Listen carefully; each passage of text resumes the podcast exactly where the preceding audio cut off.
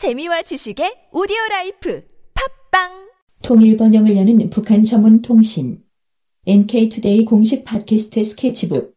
136회 방송을 시작합니다.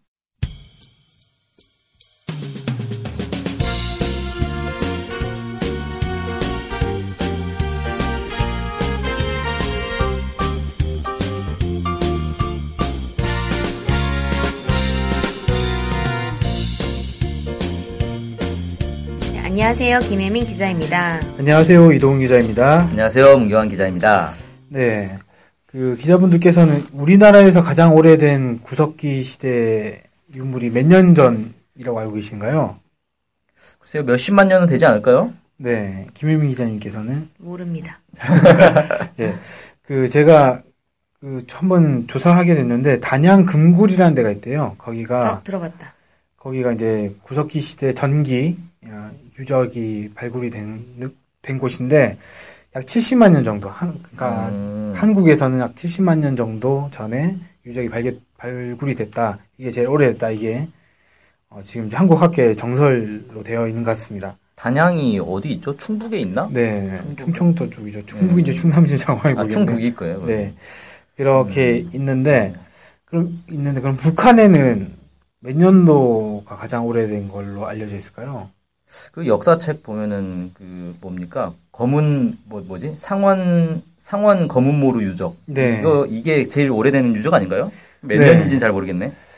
예, 맞습니다. 그, 그 유적이 제일 오래됐다고 그러는데, 이게 1966년도에 발굴이 시작됐대요. 음. 상원 그 검은모리 동, 동굴 유적이. 네. 이 발굴 당시에는 약 40만 년에서 60만 년 전이다. 이렇게 음. 됐었는데, 그 최근에 100만 년 전이다. 북한에서 그렇게 발표를 했습니다. 오.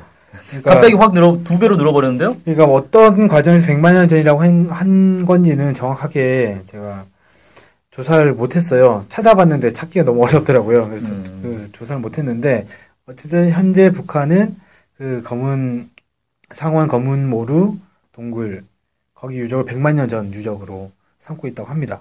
이게 원래 이런 이제 연도 측정은 거의 대부분 탄소 동위원소 가지고 하는 거잖아요. 어 근데 탄소 동위 원소도 있는데 이제 지층 분석이나 이런 것들 가지고 또 한다고 해요. 네. 정확하게는 여러 가지 방법들을 쓰겠죠. 단순히 뭐 산- 탄소만 가지고 하, 하진 않을 것이고 뭐 안에 있는 발굴된 것들 가지고 여러 가지를 비교를 해서 예를 들면 거기는 화산재라든지 이런 것들까지도 다 비교를 해가지고 아마 할 것 같습니다. 네, 왜이 말씀을 드렸냐면 최근에 북한에서 어 88만 년 전에 구석기 시대 유적이 또 발굴됐다라는 소식이 들려서 오. 이 얘기를 꺼내봤습니다. 오. 네. 그러니까 이 88만 년 전이면 사실 구석기 시대로 하면은 사람들이 잘 이제 그 감이 잘 안 오잖아요. 약 250만 년 전부터 해서 신석기 시대가 한 15,000년 정도 이렇게 되니까 상당히 오랜 기간이죠. 그 음, 기간 중에 네. 구석기 시대 전기가 있고 중기가 있고 후기가 있습니다. 네. 그 100만 년 전, 88만 년 전 이 정도 되면은 구석기 시대 전기라고 볼 수가 있습니다. 음. 베이징 원인 들어보셨죠? 네. 네. 베이징 원인이 한 50만 년 전쯤에 나왔던 사람들이라고 사람이라고 해요. 음. 그러니까 베이징 원인보다 더 오래된 사람의 흔적이 나타난 거죠. 음. 그러니까 상당히 오래됐다 이렇게 보시, 보시면 될 것 같은데 유시스에서 보도를 했는데 평안남도 순천시 동암동에 있는 해발 40m 정도의 야산 중턱 동굴 자리에서 이 유적이 발굴이 됐다고 합니다. 음. 조선중앙통신에 따르면 김일성 종합대학과 사회과학원이 공동으로 발굴했는데 발굴 과정에서 주먹도끼, 집게, 자르개, 망치 이런 것들이 이제 구석기 시대의 대표적 유물인데 이런 것들이 이제 발굴이 됐 이런 그 유물 14점이 발굴이 됐고 8점의 골기 뼈로 만든 거죠. 그 다음에 5천여 점의 짐승뼈 화석과 1094개의 포자와 화분, 그 꽃가루 화석을 찾아냈다 이렇게 발표를 했습니다. 어허. 이제 저 보니까 망치는 뭔지 알겠고 집게는 아마 도끼 같은 걸 얘기하는 것 같고 네. 자르개는 칼 같은 걸 얘기하는 것 같고 네, 주먹도끼는 도끼의 일종이겠는데 뭐 뭐죠 이건 주먹도끼는 네, 집게랑 주먹도끼랑 뭐큰 차이가 있- 어떤 차이가 있는지 제- 저도 정확하게는 잘 모르겠습니다. 근데 주먹도끼는 그 예전에는 유럽이랑 서아시아 쪽에만 나온다라고 알려졌던 유물이에요. 네. 그래서 이 유물 같은 경우에는 예전에 이제 서양의 학자가 인종차별적인 어떤 연구 결과를 발표한 적이 있습니다. 동아시아 쪽은 미개했고 유럽 쪽과 서아시아 쪽은 좀 발달해서 주먹토끼 같은 좀 발달된 유물들이 나왔다.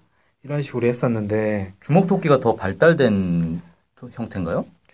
네, 어, 그렇게 이제 얘기를 하더라고요. 음. 어, 그런데 이제 이게 동아시아 특히 한반도에서 발굴, 발굴이 되면서 그 사람의 이론이 깨졌죠. 음. 어쨌든 그런 유물, 중요한 유물인데 이 주먹토끼가 또 이제 발굴이 된 겁니다. 이 주먹토끼는 아마 또 들어보셨을 것 같은데 연천 전공급의 전곡리라는 곳에서 이 여기도 구석기 시대 유물이 발굴 발굴이 됐었거든요. 여기에서 주먹토끼가 최초로 동아시아 최초로 발굴되면서 그 사람 이론이 깨졌었는데 이번에 이 순천시 동암동에 있는 이 유적지에도 이 주먹토끼가 발굴이 된 거죠. 연천이면 한국에 있는 거 아니에요? 네, 연천 한국에 있습니다. 음. 1978년에 이 음. 발굴이 됐고, 뭐 이- 상당히 오래전에 발굴됐네요. 네. 음. 그러니까 50년대, 60년대까지 그 사람의 이론이 그러니까 음. 인종차별적 이론이 막 횡행하다가 78년도에 연천에서 주먹토끼가 발굴이 되면서 그 사람의 이론이 깨졌습니다. 주먹토끼가 그렇게 대단한 네, 물건인가? 상당히 대단한 물건이었습니다. 뭐 어떻게 생긴 게 어떻게 다른지 참 그- 궁금하네.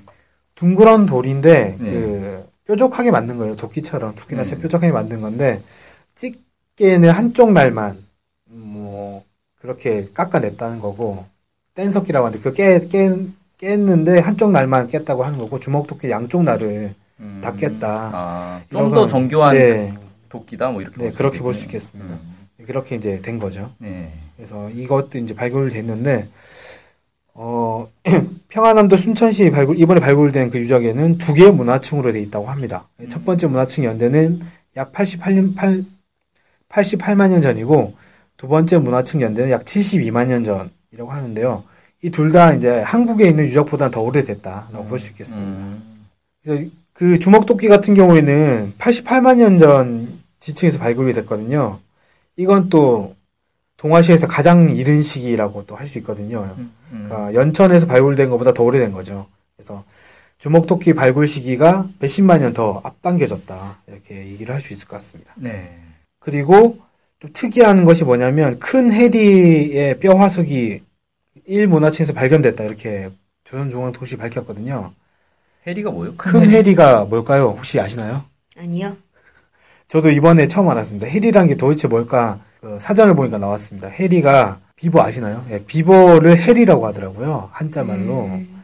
그래서 큰 비버는 아마 giant 비버가 아닌가 이렇게 좀 추측이 됩니다. 음. 아, giant 비버라는 동물이 있는 거죠? 네. 음. giant 비버는 12,000년 전에 멸종을 한 동물인데 크기가 상당히 컸다고 합니다. 네. 어, 그래서 그 전체 몸 길이가 2.5m에서 3m까지. 사람보다 훨씬 크네요? 예, 그러니까 키는 뭐 몸을 들지 않았을 때 그냥 보통 네 발로 섰을 때 키는 약 1m 정도고 어, 몸 머리 끝에서 꼬리 끝까지가 약 2.5m에서 3m 정도의 상당히 큰 동물이었다고 합니다. 아니, 이런 뼈 화석이 그 동굴에 있었다는 거 아니에요? 네. 그럼 사람이 그걸 잡아가지고 동굴 안까지 끌고 왔다는 건데. 뭐 잡아서 먹 먹든지 뭐 어떻게 했겠죠. 어, 어, 와, 그- 이렇게 사람보다 더 큰 짐승을 사냥을 했다. 네. 음, 뭐 그때는 뭐 매머드도 나중에 사냥도 하고 하니까 그런 음. 것들 사냥할 수 있었는데 왜 이 큰 해리 그 giant 비버의 화석이 특이하냐면 지금까지 동아시아에선 발견되지 않은 것 같습니다. 음, 전부 다 북아메리카 쪽에 네. 그쪽에서 뭐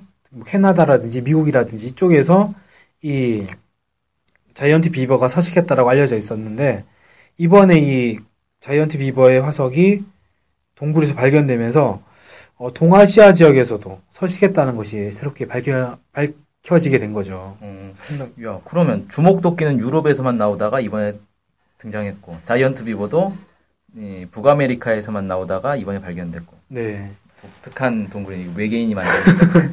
상당히 이제 좀 의미가 있는 뭐 이게 어떤 파장을 일으킬지는 정확히는 모르겠습니다. 고고학계의 동향을 모르니까 어, 어떤 파장을 일으킬지 모르겠지만 한반도에 좀 이런 새로운 유물들이 발굴됐다는 게 상당히 좀 영향이 있을 것 같다. 뭐 고고학계 영향이 있을 것 같다는 생각이 좀 듭니다.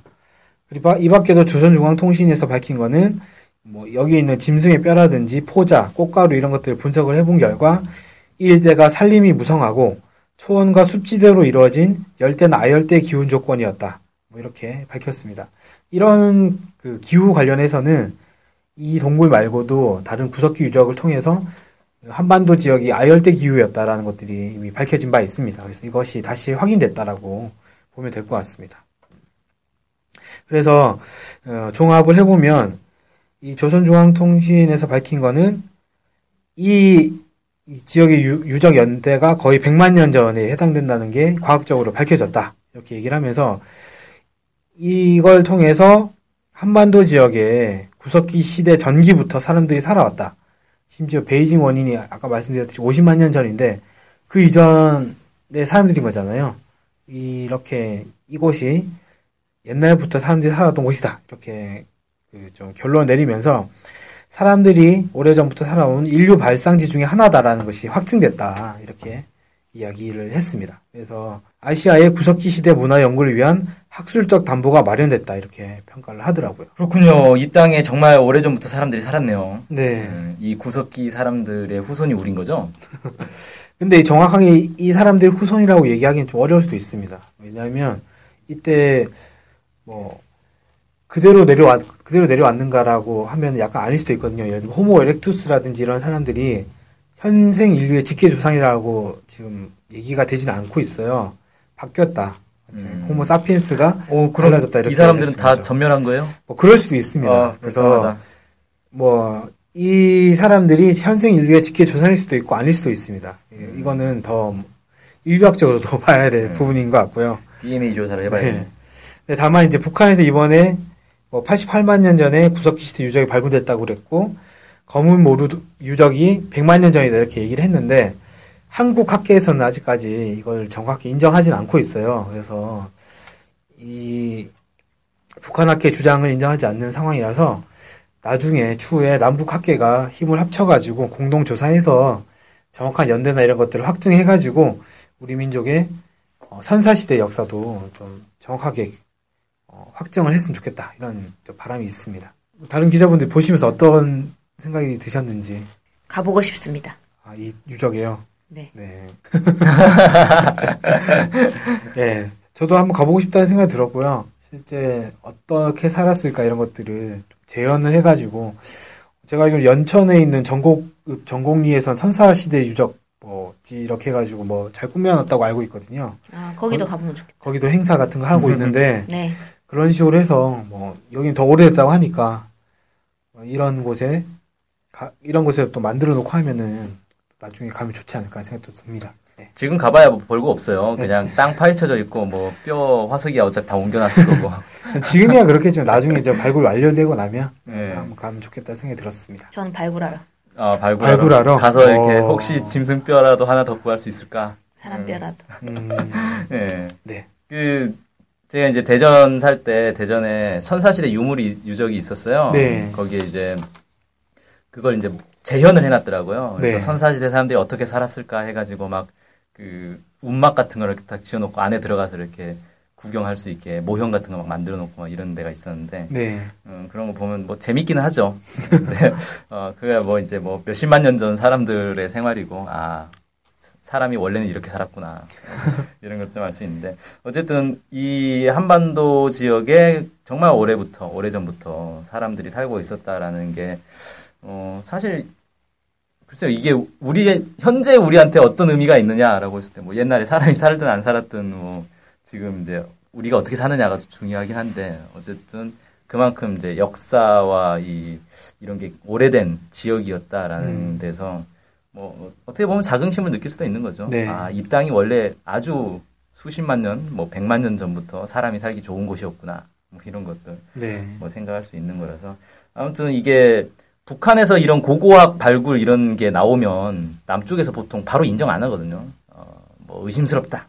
뭐 의심까지는 아니지만 어쨌든 인정은 바로 하지 않고 이런 이제 풍토가 좀 있는데 아, 좀 같이 이렇게 좀 연구를 한다거나 이런 교류 같은 게 있으면 참 좋을 것 같아요. 네. 정치적으로 좀 문제가 있다 하더라도 어쨌든 이건 역사 연구인데 정치하고는 상관없는 거고 선사 시대에 뭐 어떻게 됐든 이게 지금 정치하고 뭔 상관이 있어요. 이런 게 빨리 남북 관계가 좋아져서 공동 연구하고 뭐 공동 발굴하고 이런 게 되면 좋을 것 같습니다. 네. 저 동감입니다. 예, 오늘은 그래서 북한 지역에서 88만 년 전에 구석기 시대 유물이 발굴되었다라는 소식 전해드렸습니다. 이상으로 오늘 방송 마치겠습니다. 감사합니다. 감사합니다. 감사합니다.